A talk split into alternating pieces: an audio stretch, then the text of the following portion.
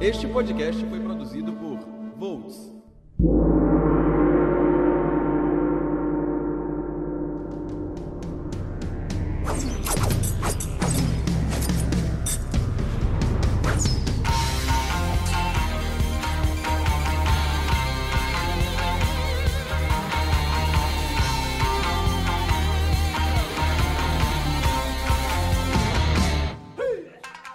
Konnichiwa,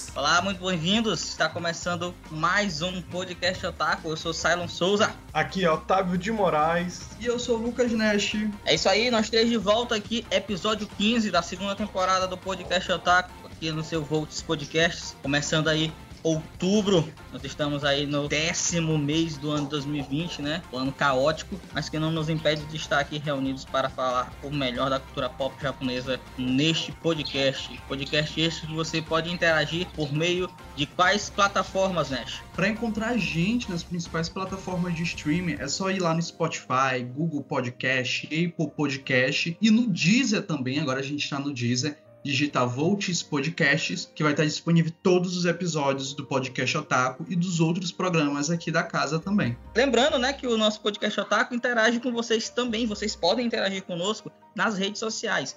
A gente tem o nosso Twitter, arroba podcast. A gente tem o nosso Curioscat, podcast underline otaku. E temos o nosso e-mail contato podcastotaku@gmail.com e para interagir com o Volts como é que faz? Para interagir com a gente nas redes sociais é só ir lá arroba site Volts tanto no Twitter quanto no Instagram Volts Brasil no Facebook e www.sitevolts.com.br. Pois é, esses aí são os nossos canais, as nossas conexões, é a forma que a gente encontra de estar com vocês, de vocês estarem conosco, né? E neste episódio 15, o tema que vem é tema interessante, tema que no episódio passado os meninos deram a deixa de que poderia rolar. E tá tema rolando, polêmico, né? diga-se de passagem. Mas antes de a gente entrar na seara deste debate, vamos para o Otaku Shimbun.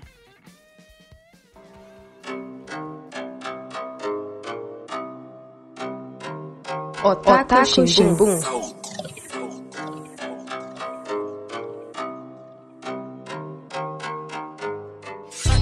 Tracks today.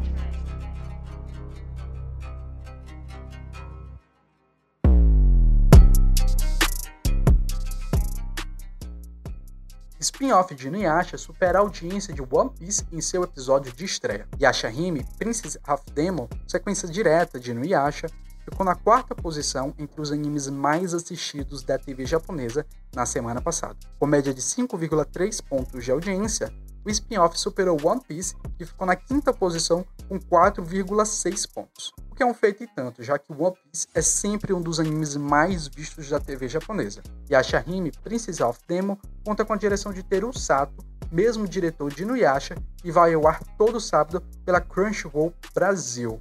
Isso é uma baita de uma notícia para os fãs de Inuyasha, que estão aí na expectativa com esse spin-off, e ter uma audiência como essa, que quem sabe possa ser até um ponto positivo para que venha outros projetos futuros. Eu espero que o spin-off continue tendo esse, essa audiência aí boa, né? Estando aí na frente de animes tão grandes como One Piece, que isso pode render aí novas produções e quem sabe produções até mesmo trazendo o Inuyasha como um personagem principal. Vamos ver o que vai acontecer e vamos ver também se o spin-off vai manter a qualidade também.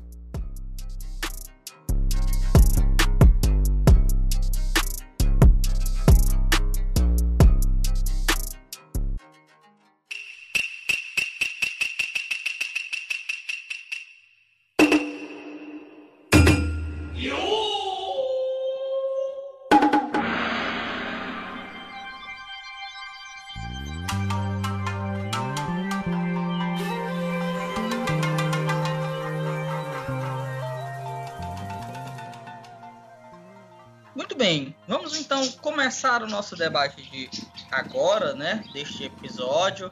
Vocês que nos acompanham já viram aí que o tema é Era o fanservice nos animes, né? E aí já vem aquela, aquela pergunta assim, cabal de que o que é fanservice, o que é o Era o fanservice. Tudo isso aí a gente vai explicar com calma, tudo isso a gente vai devagar com calma. Mas eu queria aqui iniciar, como eu sempre gosto de iniciar fazendo pergunta aos meninos. Antes da pergunta, eu queria fazer, explicar a motivação dessa pauta, né? No episódio passado, a gente discutindo sobre a questão do dilema na, no fã do Otaku, a gente chegou no momento da discussão que a gente falou sobre a questão da representação social e tudo mais, sobre essa, essa- esse dilema, essa situação que envolve esse olhar negativo que às vezes cai sobre a figura do Otaku a partir daquilo que ele consome, a partir da forma como alguns elementos se constroem dentro do seu fandom, né?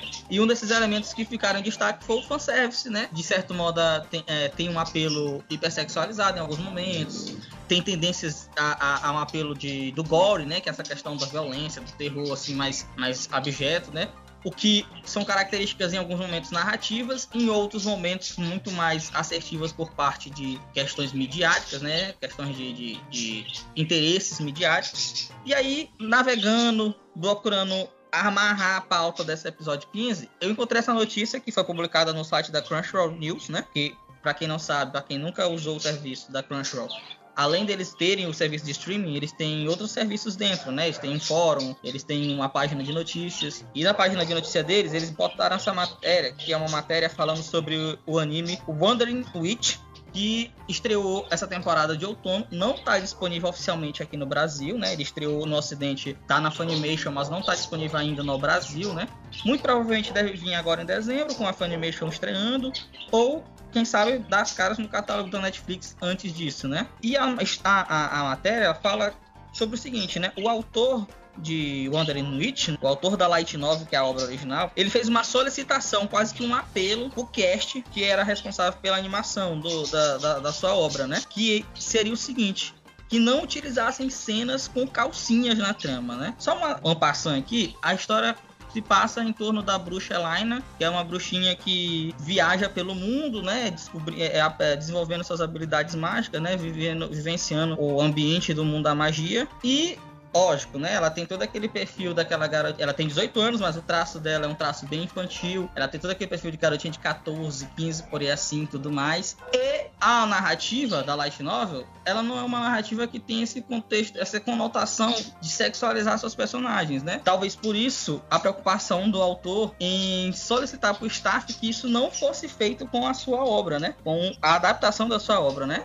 Eu fiquei naquilo, eu digo, essa é a pauta que a gente vai discutir pegando o gancho do episódio passado, né? O era fanservice. Porque eu, eu entrei na, na, na, na- na questão aqui, que aí eu lanço a pergunta que eu gosto de lançar no começo do debate com os meninos. Galera, é realmente necessário fazer apelação sexual em narrativas de anime? Minha opinião pessoal, não, não é necessário. Porém, eu entendo quando alguns, al- algumas obras possuem esse tipo de fanservice. É, normalmente, quando você trabalha com, com um público um pouco mais adulto, isso chama atenção. Eu não digo isso só da questão de anime, mangá. Eu digo isso pela questão de, de marketing mesmo por fora. Isso é uma coisa que chama atenção, isso dá audiência. Por mais triste que esteja, é uma, é uma realidade. É uma coisa que eu também não vejo necessidade, mas como o, o- o Otávio falou, é muito mesmo pessoal. A gente entende que, que existe um público dentro do, do, do fã do otaku que curte esse tipo de coisa, né? Mas assim, eu vejo algo como algo muito problemático você ter uma, um- uma sexualização de corpos e isso se torna atrativo, isso gera audiência, isso atrai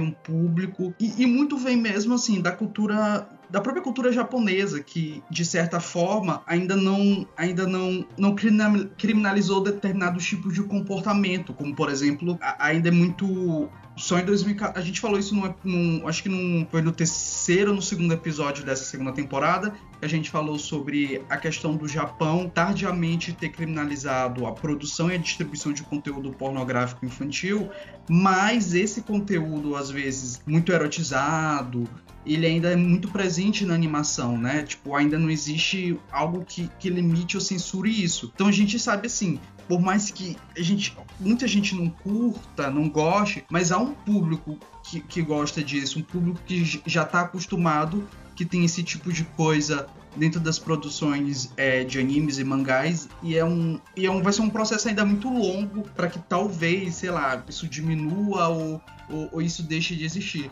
Mas é legal ver alguns autores tendo esse, essa, essa liberdade de, de assumir que não quer esse tipo de conteúdo nas suas obras. Isso, isso é muito bacana. Eu acho que às vezes é interessante ter um, um personagem ou uma personagem um pouco mais sensual, um pouco mais. que seja focado nisso, nessa essa questão de, de sensualidade. Existem alguns personagens que eles são feitos para isso, porém o fanservice a gente fala de transformar, erotizar aquilo que tecnicamente não deveria ser. O, o exemplo da obra do que o Cylon falou no início do podcast, nada no enredo leva a ter a, a, sensualidade. Então não há necessidade, entende? Assim que, que o autor decide, ah, eu vou colocar uma personagem que ela seja uma femme fatale e, e tenha a ver com o enredo, com a obra, com todo o contexto, é, é, passável, entende? Tipo, é a gente pode entender, compreender o, o, porquê, o motivo de ter essa, essa personagem. Agora, personagens, por exemplo, principalmente crianças que, que ginasiais que, que o Japão gosta muito de botar, é, aparecendo calcinhas, meias, é, maiô. Esse tipo de coisa eu acho meio desnecessário, entende? Vamos estabelecer aqui entendimentos, né? Alguns conhecimentos. E um deles é a respeito dessa expressão, né? Fanservice, né? Na tradução direta do inglês para o português, seria algo como serviço de fã. Só que a expressão fanservice, embora seja uma expressão em inglês, ela não tem o seu destaque no Ocidente, né? Ela vai ter o seu destaque a partir da própria produção oriental, da produção japonesa. É lá que isso surge com, com, com com uma forma de expressar esse determinado tipo de aplicação de um elemento dentro de uma narrativa, né? Seja ela audiovisual, sonora, etc. Mas na maioria das vezes audiovisual, que tem como objetivo agradar o fã sem necessariamente contribuir para a trama, né? A expressão ela tem como pano de fundo uma outra expressão que é a room service, né? Que é o serviço de quarto. É uma expressão que a gente usa quando a gente está se referindo hotel, né? E a ideia do, do fanservice, né? É entregar aquilo que os fãs querem ver, assim como o serviço de quartos de hotéis entregam aos clientes aquilo que eles desejam, né? É, é uma oferta maravilhosa que os autores, né? Então os, as staffs dão para os fãs, algumas inclusive possibilitando uma cocriação da obra, né? Porque aí a partir às vezes de um fanservice que surge aqui, que você vê, já que a gente tá falando de anime, a gente, a gente você vê surgir aqueles doujinshis, né? Que são aqueles mangás feitos por fãs, né? E que muito desses doujinshis acabam caminhando para uma outra perspectiva, que é o do hentai, né?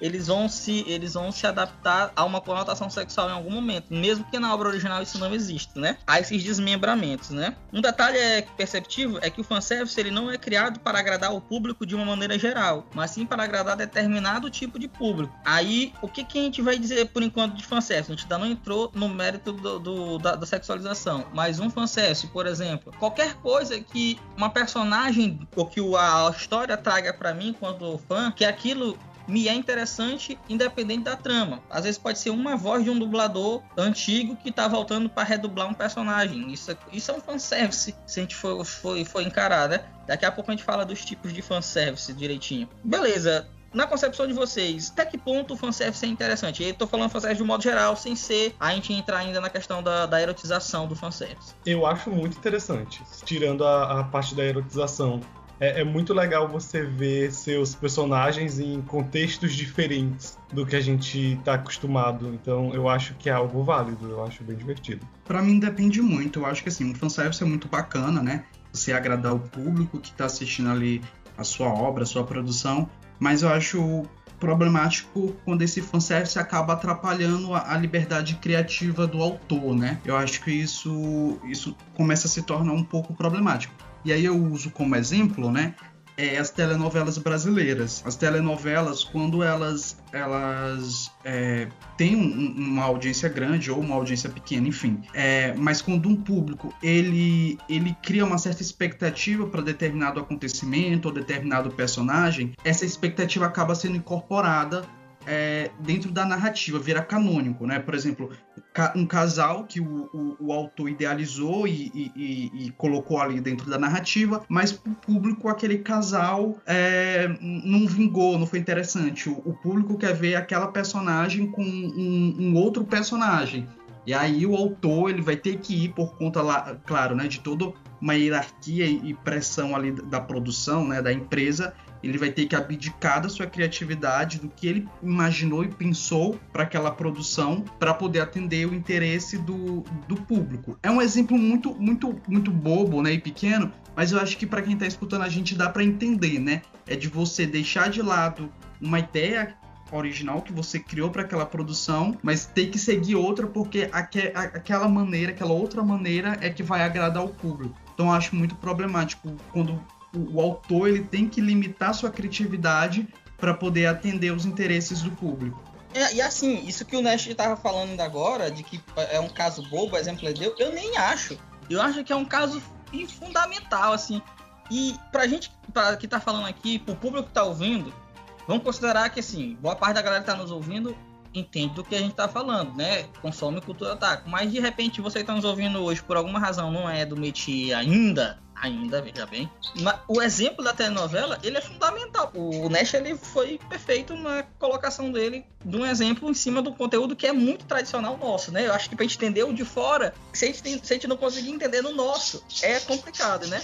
E eu acho que é isso mesmo que ele falou. Eu queria só deixar claro também, para que as pessoas que estão ouvindo não fiquem confusas, que existe uma diferença entre fanservice e merchandising. Merchandising é uma outra coisa. Merchandising é uma venda dentro da narrativa, né? É aquelas, é aquelas cenas absurdas da telenovela de que o cara tá vendendo uma marca de sorvete dentro da, da, da, da novela e depois a marca de sorvete tá sendo vendida naquela promoção no, no mundo real, né? Isso é uma outra perspectiva. Voltando aqui pro fanservice, né? Que é a questão dos tipos de fanservice, né? Tu joga na internet tipo de fanservice, vai aparecer a lista de tudo que é jeito. O pessoal categorizando tudo que é jeito, né? Isso é uma coisa que nunca se define. Mas assim, eu trouxe aqui pra gente quatro tipos, né? Pra gente trabalhar em cima desses quatro tipos, pra gente discutir. Os três primeiros a gente vai fazer uma discussão leve, o quarto é que é o interessante, que é o o mote desse podcast, né? O primeiro tipo de fanservice é o easter egg, né? O que é o easter egg? É um fanservice de referência. A ideia, para quem não captou ainda o nome, easter egg tem a ver com ovo de Páscoa, né? A ideia surge daquela brincadeira que tem nos Estados Unidos das crianças irem pro parque, ou então dentro de casa, caçar os ovos que estão escondidos em casa, né? E, e, e colocar na cestinha, aquele que tiver o maior número de ovos chocolate ganha, né? Uma brincadeirazinha. Nas séries, na, na animação, no cinema, no, modo, no audiovisual de modo geral, o easter egg é você encontrar elementos que originalmente estão escondidos, ou então não fazem parte daquela trama, dentro do, da narrativa. Às vezes o, o easter egg ele pode ser algo rápido e você passa tá, o tempo de tela dele é bem rápido. Às vezes pode ser algo citado pelas personagens mas ele é essa referência né? Que ela conecta ao universo da obra ou então a outras obras a obras fora do universo a outros tipos de conteúdo. Tudo isso caracteriza como easter egg né? O segundo antes de, de abrir por mim aqui comentar aqui um pouquinho é o crossover né? O crossover é quando você tem personagens de mundos diversos, né? Às vezes da mesma franquia ou de franquias distintas, e elas se cruzam, se reúnem no cenário, né? Exemplo mais que atual de, de crossover que a gente tem no mundo é a franquia Smash Bros da, da Nintendo que reúne vários personagens da própria Nintendo e de algumas outras desenvolvedoras, como a SNK com o Terry recentemente, tem a SEGA com o Sony. E esses personagens agora teve. O Alonso não tá com pouco tempo do Minecraft, né? O Steve do Minecraft também no, no Super Smash Bros. E você reúne aqueles personagens todos que não são dos mesmos mundos para você interagir com todos eles, né? Isso aí é um, crossover, é um tipo de, de fanservice, né? Porque agrada diversos públicos, dentro desses públicos, públicos bem específicos. O terceiro tipo que eu destaquei aqui é um que até o, o, o, o Nash citou aqui também, que é o Canon Ship, que é o, são os casais formados dentro da narrativa, né? Que correspondem à expectativa da maioria dos fãs, né? E isso às vezes pode acontecer de forma natural. Quando acontece de forma natural é o que a gente vai chamar de OTP, né? One True Pairing. Isso aí é tema para um outro podcast. E quando não acontece de forma natural, acontece dessa forma como o Nash falou, né? Que a, o fã, o fandom acaba forçando que aquilo ocorra na narrativa, né? Sim. E aí eu a gente quero vai... porque eu quero e o autor vai ter que aceitar. Aí eu lanço a pergunta pra vocês. É coisa muito legal. Nata, é canon chip porque o Kishimoto sempre queria que fosse desse jeito ou porque o público forçou que fosse no final desse jeito? Ah, Quem? eu acho que, que era uma coisa que, que o Kishimoto queria, porque, tipo assim, desde o início se deixa muito, muito, muito evidente que a Hinata é apaixonadinha pelo Naruto, né? E o, o, o- embora o Naruto fosse apaixonado pela Sakura. Mas eu acho que era uma coisa, não, assim, não foi um fanservice de fato, assim. Ele dava essas pistas de, de a Hinata ser afim, o público começou a gostar daquilo e no fim ele uniu. Eu, eu não sinto que foi fanservice. Agora eu Não, acho que é isso. Filme, tem um filme só pra fazer Ah, isso. sim, sim. É, pra, pra dar- Gente, eu acho mais forçado a Sakura com o Sasuke do que É, a Hinata também.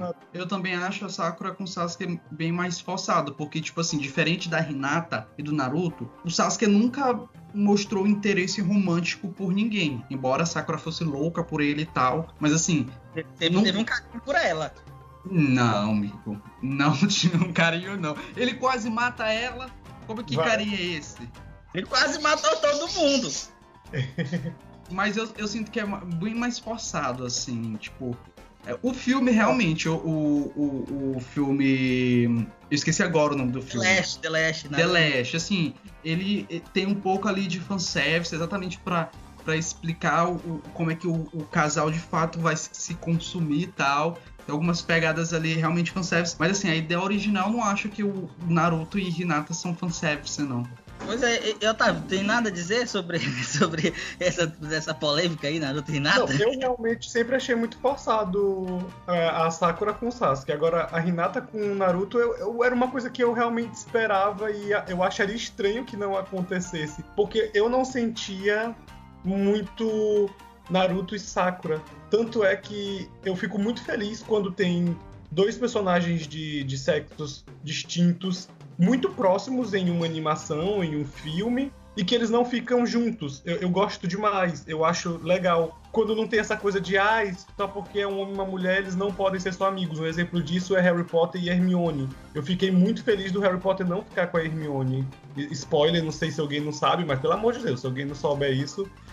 Putz, Mas, gente, é muito, é muito bom o, o, o Harry Potter não ficar com a Hermione, porque, tipo, todo mundo já. É uma coisa tão padrão. Ah, é a personagem, o personagem masculino principal e a personagem feminina principal, eles vão ficar juntos, ponto. E eu acho legal mostrar que existe amizade. E, e eu acho que isso também ficou legal na Sakura e no Naruto.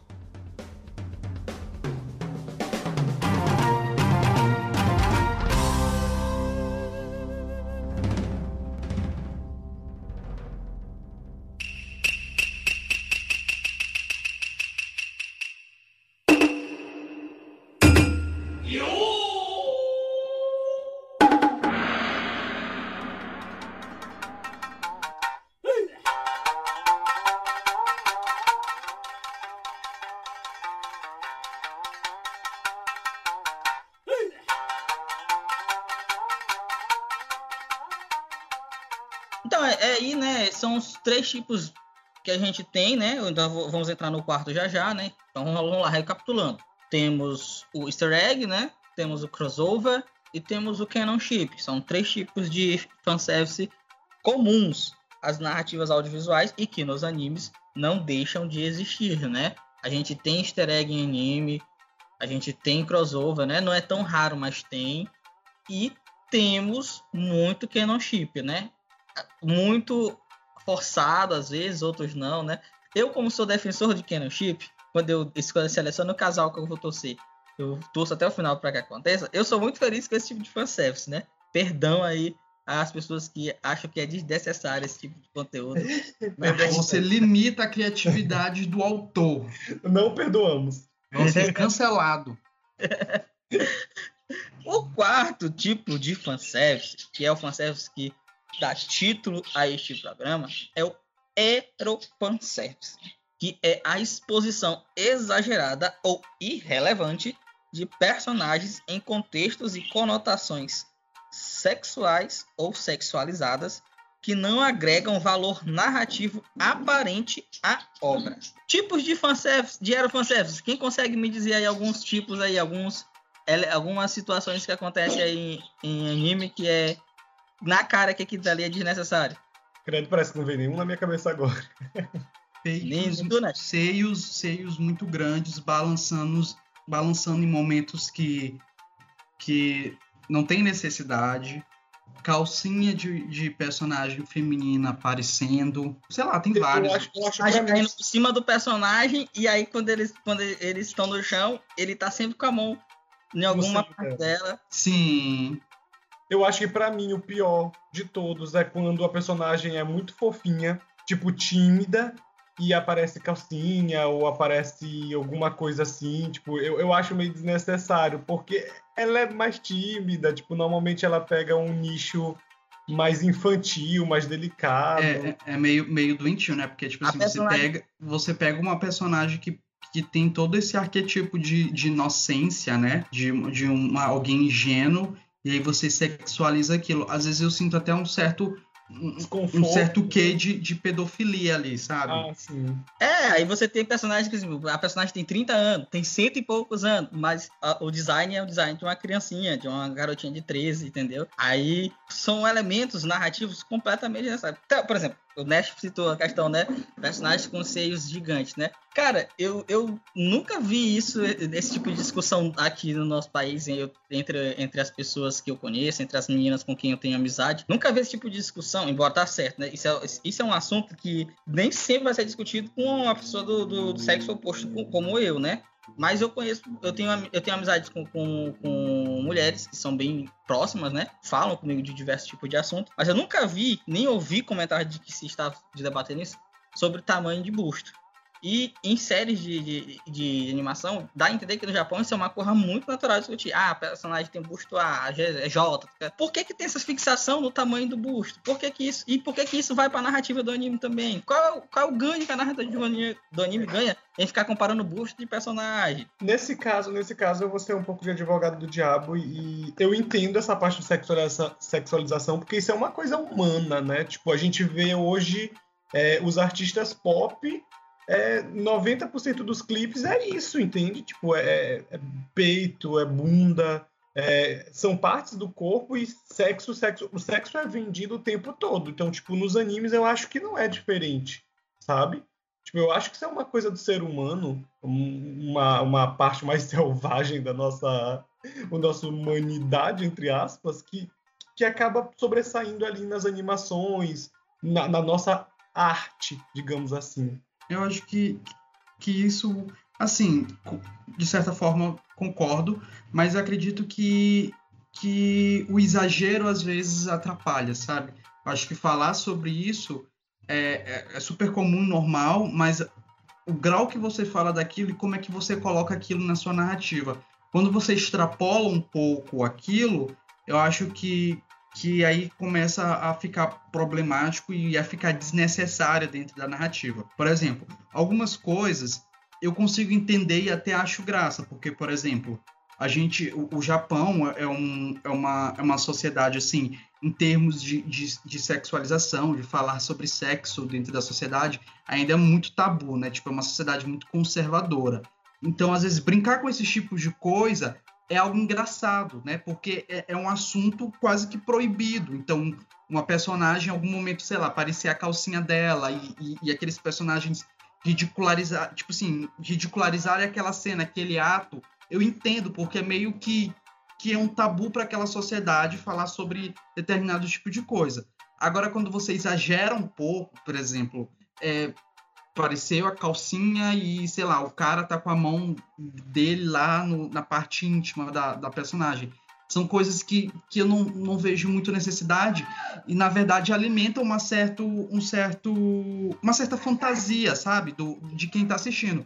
Tanto que, por exemplo, eu já vi muita gente falando sobre a questão da pedofilia, por exemplo, nas animações, nos animes japoneses, que é muito melhor um cara que tem tendências pedófilas assistir uma animação que tem esses elementos do que de fato praticar. Mas, tipo assim, ainda assim não é problemático. estudos sobre isso, é interessante isso. Pois é, mas tipo, ainda assim não é problemático, porque, por exemplo, você tá fazendo uma animação, um- um- uma produção ali, e que você tá alimentando um, certo, de, um certo comportamento, tipo, é crime, sabe? Sim, Tipo, é isso você que eu tá acho. Eu cometendo- acho que mais incentiva do que tira as ideias, entende? Eu acho que, na verdade, devem ter nascido total. pessoas, nascido pedófilos por causa desse, desse- dessas coisas. Então, assim, resumindo toda essa discussão, eu acho que, assim, de fato, é, é, você falar sobre sexualidade, falar sobre sexo é muito comum e você brincar com aquilo, sabe? Ridicularizar e tal, tudo bem. Mas eu acho que sim, existe um, um certo limite né, de até onde você pode brincar com isso, ou, ou, porque você tá, tipo, assim, chega um momento que você vai objetificar um corpo, né, uma pessoa, tipo, você vai tirar toda a característica humana daquele, daquele, daquela pessoa, daquele indivíduo, e vai tornar ela, sei lá, um, um, uma máquina de, de, de, de, de sexo, de erotização, sabe? Tipo, são essas ideias, assim, meio que eu acho, acho meio perturbadoras, assim, meio, meio loucas. Existem alguns animes que eles transformam isso em algo mais leve. Não é necessariamente não é o weight, né? Ele é o weight, ele é uma coisa mais leve. Só que existe o weight chato, cansativo, que eu, eu, eu considero que é quando o weight é é por exemplo é um, um, anime. Eu tô dando um exemplo, não conheço um anime assim, mas o anime é de superpoderes e a menina solta raio laser pelo seio. Tipo, eu acho completamente desnecessário, entendeu? Agora, uma coisa é tipo, ela, ela tá lutando e aparece alguma cena um pouco mais. É, ela, ela está numa posição um pouco mais sensual, sem exagero. Eu não vejo tanta. Eu, eu, não, eu não julgo tanto, entende? É algo que eu compreendo, porque é algo que vende. Agora, eu acho que algumas situações são tão exageradas, tão, tão puxadas, é, é tão forçado que se torna idiota. Anime que, que o pessoal é, bota uma fadinha e essa fada é extremamente sensual, tipo, é uma capa de Playboy, saca? Tipo, não vejo necessidade disso. Põe a fada com uma roupa normal, gente. Tipo, não precisa sexualizar tudo, entende? Aquilo que eu falei no começo do podcast. É, uma personagem sensual, ela é bem-vinda numa, numa história, numa arte, porque algumas pessoas, até mulheres mesmo, vão se ver né, nessa personagem um pouco mais sensual. Existe, ela, ela atinge um público tanto masculino para vendas quanto feminino para representatividade. Tipo, assim como você vai querer, assim como algumas vão querer ver alguma, uh, personagens mais fofinhas, mais tímidas, outras gostam de se ver como femme fatale, como mulheres mais sensuais. Agora, uma, uma animação em que bota todas as personagens sensuais, até as, as sensuais e as não sensuais são sensuais, não faz sentido, pô. Aí tu tá falando de Ikitosen aí. É o Ikitosen. assim, eu, eu, o, o, o Otávio falando de animes que fazem isso de uma forma leve, né? Eu diria que não existe forma leve, né? O, o, até a noção, a ideia da, da, da expressão, né? dessa categoria do it, né? Ela é, é, ela é uma piada, né? Vamos, vamos, vamos ser francos. No, porque o que é o it, né? O it, a expressão, ela vem de H, pronúncia da palavra, da letra H, né? Em, da letra do nosso alfabeto, alfabeto ocidental, o, o H, que aí eles pronunciariam, se pronuncia em inglês it, e o japonês aí fala it, né? Não, por, por, por não ter domínio do, da, da fonética, né? E o H surge da, de uma outra palavra, que é do hentai, né? Que é o, o, o conteúdo erótico de fato, já, já no, no, no, sentido pornográfico, né? E aí, o que não é pornográfico de fato seria it, nessa concepção midiática, né? O, o, o, e é uma piada você dizer que, que ah, ah determinado anime é it. E, é, qual é, qual é a, a, o, tá, o limite aí é só porque não tá tendo a relação sexual explícita dentro da narrativa, eu, eu acho muito eu acho muito jocoso usar esse, às vezes o et como um guarda-chuva, entendeu? Não que esse que essa característica ela não seja uma característica importante para a narrativa em mangá, para a narrativa em, em, em anime, faz parte já da cultura, né? Mas é, é, é meio, é meio como um guarda-chuva para tentar justificar certas situações. Eu, eu encaro dessa forma. E aí você tem autores, por exemplo, você tem o, o Akira Toriyama, né? O conhecido por Dragon Ball, que ele tem um mangá que é o Dr. Slump, que tem essa proposta. Né? O Dr. Slump é um mangá de comédia, mas boa parte das piadas do Dr. Slump elas têm, elas têm essa pegada é, é, de, é, de erotização nas piadas, entendeu? Sendo que são, são, é, são piadas que elas não te levam ao desconforto, pelo contrário, elas te fazem rir daquela situação, né? É como se fosse uma autocrítica a esse tipo de conteúdo dentro da, da dentro da indústria, dentro da franquia, né? Você tem o, o próprio Naruto, do, do Masashi Kishimoto. O fato do, do jutsu, do primeiro jutsu que o Naruto fazer ser o, o Oiroke no Jutsu, né? O, ju, o Jutsu Sex. Aqui dali é, um, é, é, é, uma, é uma piada, assim. É como se o, o, o Kishimoto estivesse dizendo pra gente logo nos primeiros capítulos do mangá dele o seguinte: olha, vocês estão vendo isso aqui? Essa, essa brincadeira do Naruto se transformar numa figura feminina coberta em, em, em, em névoa, né? Que é uma, uma, é um elemento visual usado para Uhum. destacar e esconder nudez dentro do, do quadrinho, né? Uhum. Sabe por que tá fazendo isso? Óbvio, eu nunca vi ele dizer, nunca li uma entrevista em que ele diz isso, mas é a, linha, a minha leitura que eu faço. É como se ele estivesse dizendo, sabe por que eu tô fazendo isso aqui? Porque ao longo da minha história todinha, isso aqui não vai ser importante para mim em nenhum momento. Mas eu sei que se eu quis, se a indústria quer isso aqui. Eu sei que no meu primeiro capítulo eu tinha que trazer isso daqui para me agradar o público da Jump. Então eu vou botar essa cena bem aqui. Qualquer outro momento eu posso recuperar essa brincadeira aqui com vocês de novo. Mas isso aqui não tem nada a ver com a minha trama. Isso aqui não tem nada a ver com a minha narrativa.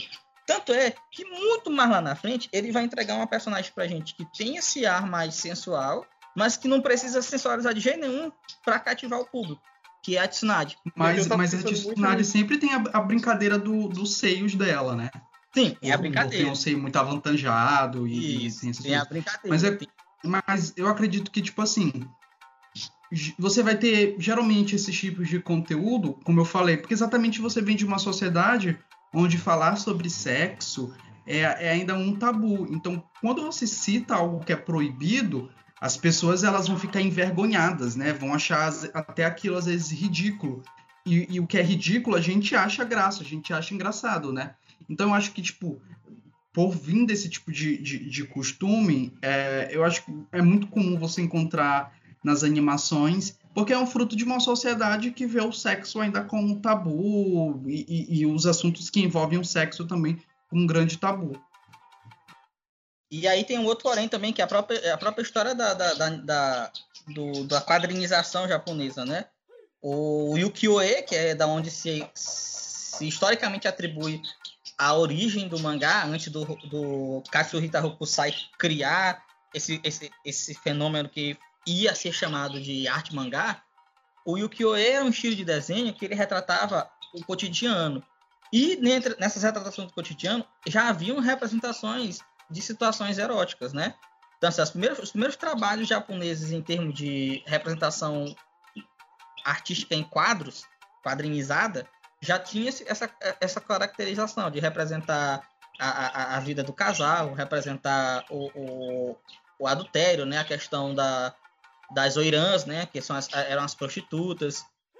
Aí você evolui, chega no, no, no, num período de modernização, né? Depois que a, a- a- o, o- país reabre as portas para o estrangeiro, né? Ele passa um tempo de portas fechadas, o shogunato fecha as portas. Quando ele reabre, você tem, começa, começa a ter contato com os europeus novamente, com povos de, outra, da, de outros países ali da Ásia.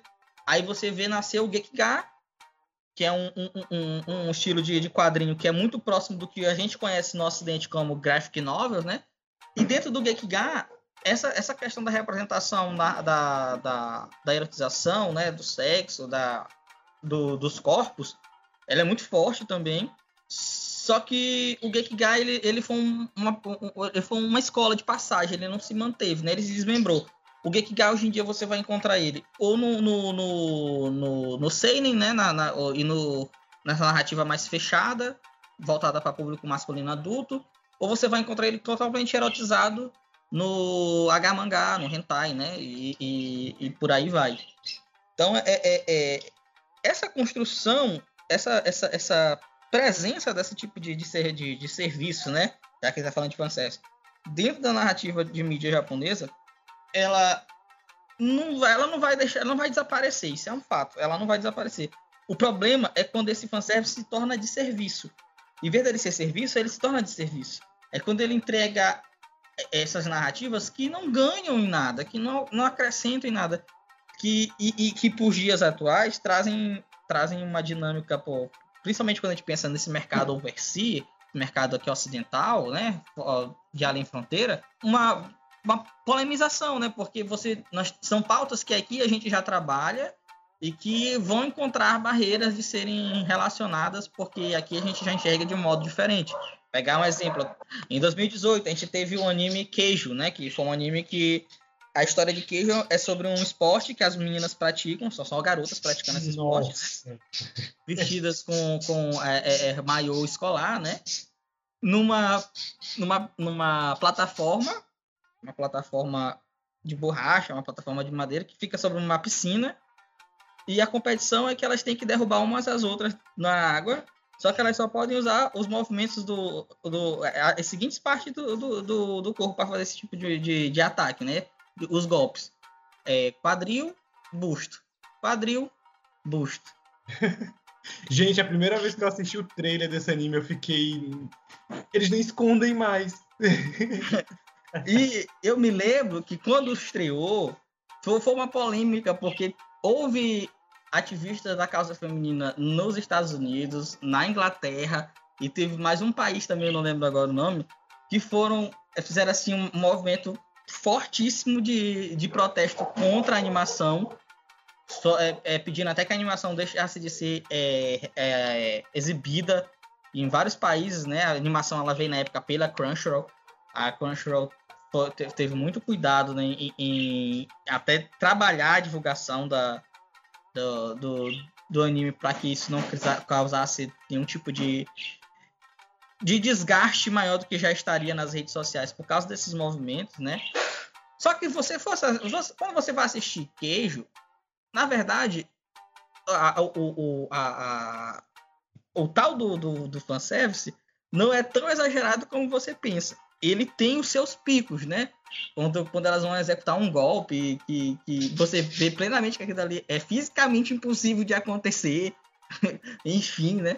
Mas o fanservice ali, ele não é tão grande. Mas a proposta, o contexto, quando a gente pensa no, no, no- cenário ocidental, ele é muito descabido. Mas aí, para tornar tudo mais engraçado, mesmo no descabido, a gente encontra quem, quem curte, que foi o caso de algumas praticantes de queijo. Sa- Surgiu um grupo de prática de queijo Na Portugal. real? Gente, que bizarro. E, se eu não me engano, aqui no Chile também. No, no, eu fiz uma matéria pro Volts nessa época falando desses, desses, dois, desses dois clubes de, de prática de queijo que tinham surgido um em Portugal e um no Chile. E assim, não, não, não surgiu do. Como pensa assim, ah, é, é- é fanservice pra homem, isso aqui é um. Não, surgiu de garotos que se reuniram para fazer o esporte, né? Transformar o esporte do anime no esporte do mundo real, né? Não sei se ainda hoje praticam, mas é, fez, a, fez, fez a, a, a passagem né, da ficção para o real, né? A partir desse elemento de fanservice. Pois é, pessoal, assim a gente encerra esse debate, né? Tem pano para manga para outras discussões, mas fica para uma próxima, né?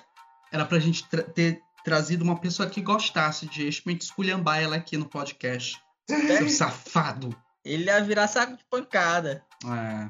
Ele ou ela, né? Porque não pode esquecer que existe também a, a, a, e isso aí, ó, dá pano para manga de uma- um, um outro debate, né? Que é o, o, o na perspectiva das Fujoshis, dos Fudanches, né? Que é o pessoal que, que É, curte que gosta de objetificar os gays. Isso, que é uma, aí, aí entra numa uma outra série de discussão também, que a gente pode pensar mais lá pra frente. Safado também. Mas vamos então para o nosso checklist.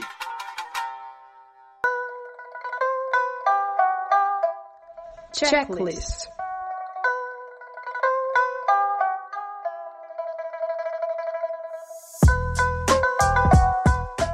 Checklist de hoje, do episódio 15, traz as seguintes, os seguintes destaques, os seguintes lançamentos, né? Eu acho que um dos principais é esse da JBC, que tá, colocou no checklist para o mês de outubro o seu mangá nacional, veja bem, nacional, né? Feito aqui no Brasil pelo Fábio Yabu e o Michel Borges, que é o regresso de Jaspion, né? Que é uma história licenciada e autorizada, né? Do personagem de Tokusatsu Jaspion, né? Agora em quadrinhos, contada pela perspectiva do Brasil. É um- uma, como se fosse uma sequência da história original, do Tokusatsu original, né? A sinopse diz assim, a história é retomada do ponto onde a série de TV acabou. Depois de derrotar Santangos, McGaren em uma batalha mortal, Jaspion deixa o planeta Terra para lutar contra as forças do mal por todo o universo. Mas surge uma nova ameaça. A concentração de energia negativa traz a terrível bruxa galáctica Killmasa de volta à vida. Tomada pelo desejo de vingança contra o campeão da justiça, agora ela planeja ressuscitar não apenas McGaren, mas Satangos e outros aliados. É hora de Jaspion voltar à Terra e lutar mais uma vez contra as forças do mal. Para isso, o herói contará com a ajuda de velhos amigos como Burman, Anri, Mia, John Tiger e o gigante guerreiro Dylion. Uma nova batalha mortal está perto de começar. Aí, esse, isso aqui deu muito o que falar, né? Esse, esse, esse mangá vem, vem sendo anunciado há um bom tempo pela JBC e finalmente saiu, né? E saiu e deu o que falar. Por quê? Porque a JBC também vinha trabalhando com outros lançamentos nacionais que ela tinha prometido, né? Alguns são em formato digital. Só que a campanha que ela tá fazendo para esse regresso de Jasper é tão forte, é tão massiva, que os outros trabalhos nacionais estão meio que caindo no limbo, né? E eu, aí tem muita gente aí, principalmente da imprensa especializada, que tá dizendo que isso é meio injusto com os outros artistas de quadrinho, né? Não vou entrar nesse mérito, porque isso aí é tema para um outro podcast, né? Continuando aqui ainda no, no checklist da, da JBC, que eles, o que eles trazem ainda em outubro de lançamento, a sequência, os, capi, os volumes 3 e 4 de A, a Lenda, a Heróica Lenda de Arlan, né? Que é Arlan Senk, para quem conhece na, no nome original. E tem também I Sold My Life, que é um, um mangá em três volumes da, do, do Sugaru Miyake e do Shoichi Taguchi, né? Que é a narrativa de uma jovem de 20 anos que perdeu tudo na vida e chegou no fundo do poço. E para conseguir dinheiro foi forçado a vender vários de seus bens. É um jovem, né? Até que ele, ele conhece uma garota que vai mudar a, a, a vida dele, né? Já, já percebeu aí que esse é um mangá que sai no seus gosta de ler porque só- ele sofre no final junto, né? É isso aí. Temos o checklist da Devi, editora Devi, né? Vez ou outra também tá trazendo seus mangás. Devi traz Astra Lost in Space, o volume 3 do, do, do mangá, né? São cinco volumes, esse é o terceiro. Mangá da, originalmente publicado pela revista pela editora Shueisha, né? E traz também uma reimpressão de Uzumaki do Junji Ito, uma versão de capa cartonada com sobrecapa. 17 por 24 a dimensão. São três volumes, né? Só que eles estão compilados em um único volume dessa vez, a um preço justo ou não, vocês vão me dizer, de 104 reais, né? Já estão falando de uma obra de Junji Ito, um dos mestres do horror dos quadrinhos, né? E Uzumaki é uma das obras mais famosas. Recentemente foi anunciado que vai ter adaptação em live action de Uzumaki. Não faço ideia de como vai ser isso. Não sei nem o que esperar disso. Vocês? Bomba, né? Com certeza. Todo, se a gente for pegar todas as últimas live actions que teve de, de, de mangá, bomba. Oremos. Na editora Pipoca em Nanquim, os destaques de outubro são dois mangás, né? O primeiro é o volume 1 de Recado a Adolf, né? Que é uma, uma, uma obra do Osamu Tezuka, né? O Deus Mangá, que é uma, uma, um, um- é uma meio que uma, uma paródia, uma, uma narrativa assim de, de, de, de crítica, né? Ao período do nazismo, né? Na Segunda Guerra Mundi- Mundial, né? Esse é um mangá que já tinha sido publicado no Brasil uma vez e agora está sendo republicado. Vão ser dois volumes, a gente tá tendo, vai ter o primeiro agora o segundo em dezembro de 2020. O pap, é, ele vem também com capa cartonada, sobrecapa, vai estar vindo a R$ 89,90 um volume, né, uma edição. Eu, eu recomendo muito, porque as obras dos Osamu Tezuka são sempre boas de você ter, né? São sempre grandes obras. E a segunda obra de destaque aqui do, da Pipoca Nankin é o segundo volume de Satsuma Gishiden, Crônicas do Leais Guerreiro de Satsuma, né? Que é a, o segundo volume do, da obra do Hiroshi Hirata. São três volumes, esse é o segundo, fica faltando mais um para sair. A R$ 69,90, né? Também capa cartonada sobre capa, né? Tudo aí para edição de luxo, meu patrão. Isso aí é só para quem tem bala na agulha, que chama. Fechando aí o checklist, a gente tem ainda New Pop e Panini, né? A New Pop traz de destaque pra gente Joy Second, que é um, um, um yaoi é, da, do Etsuko, né? É o único volume, volume completo, R$ reais valor do, do- da obra, né? Temos também a- o volume 14 da Light Novel ReZero, né? O volume 14 dá sequência aos, aos acontecimentos dessa última temporada que encerrou agora, nesse mês de setembro. Temos uma reimpressão de O Jardim das Palavras, Kotonoha no Niwa, do Makoto Shinkai, né? A 18 e a 18 reais também, né? A, a arte é da Mi- Midori Motobashi. E para encerrar, vamos ver aqui o checklist da Panini. Ah, o destaque da Panini não, não, não, não é um, um lançamento, mas é um anúncio. Que é o anúncio do mangá Goblin Slayer. Está previsto aí para ainda esse ano ser publicado aqui no Brasil. Já está até em, em processo de revisão e de tradução, né? Quem acompanha os tradutores aí dessas revistas no Twitter já viu eles comentando, né? O Goblin Slayer é um mangá do Kosuke Kurose. Teve já um anime no, no, no ano 2019, se não me engano, foi 18, não recordo agora. Esse ano teve um filme que se estreou. É um anime que deu muita polêmica, porque logo no primeiro episódio tem uma cena de estupro lá de um dos goblins em cima da, de umas personagens lá. E aí a forma como a cena é retratada entra nessa questão do Aero Fanservice que a gente discutiu, né? Então ele é um anime que divide muito o público entre quem curte Goblin Slayer e quem odeia Goblin Slayer, justamente por causa dessa cena, né? Eu não cheguei a assistir, não- nunca tive interesse de assistir, é um tipo de narrativa que não me interessa muito, mas tá aí o, o anúncio, né? E a Netflix, o, o destaque da, da temporada, né? Do, o, o destaque do mês no, no nosso checklist é a estreia de One Piece, né? Os primeiros 60 episódios de One Piece na versão dublada vão estar disponíveis a partir. estão disponíveis a partir do dia 12, né? Da, da última segunda-feira, dia das crianças, né? São 60 episódios, então provavelmente é somente.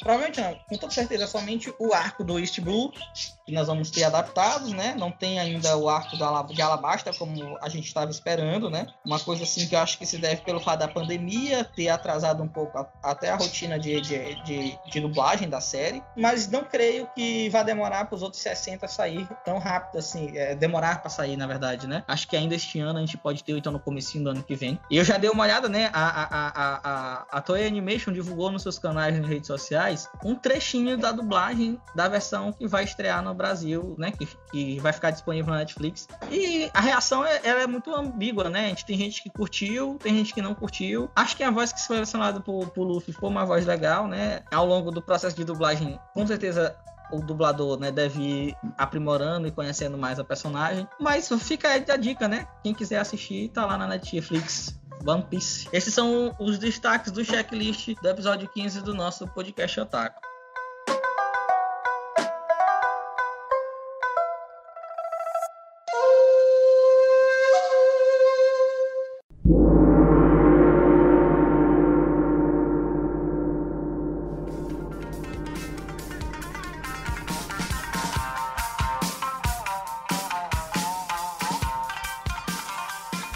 Bom, pessoal, chegando ao fim do podcast Otaku número 15, né? O tema de hoje aí é um tema aí que rendeu um- uma boa discussão. A gente fica aguardando vocês interagirem com a gente nas redes, né? Twitter, arroba podcast underline otaku. No nosso Curioscast, podcast underline otaku. Se quiser mandar uma- um e-mail uma, com crítica, sugestão, uma, pedir um alô, manda pra gente contato podcastotaku.gmail.com. E aí, Lucas Leste, como é que faz as pessoas interagirem com a gente em outras mídias? Relembra, galera. Nas outras redes, gente, do site do Volts, né? A gente tem o Twitter e o Instagram, arroba site Volts. A gente também tá lá no Facebook Volts Brasil e nosso site www.sitevolts.com.br. É isso aí, pessoal. A gente vai chegando ao fim. Lembrando vocês que a gente se encontra na próxima quinzena, no fim de outubro, né? Já adianto que a pauta da próxima quinzena é no clima de Halloween. A gente vai trazer uma creepypasta otaku aí bem divertida pra vocês, né? Quem, quem curte, curte. Quem não curte, já prepara as orações, né? Que medo. Vai ser uma coisa bem divertida pra gente discutir. Eu sou Silon Souza. Eu sou Otávio de Moraes. e eu sou Lucas Nash. A gente fica por aqui. Sayonara! Sayonara. Sayonara.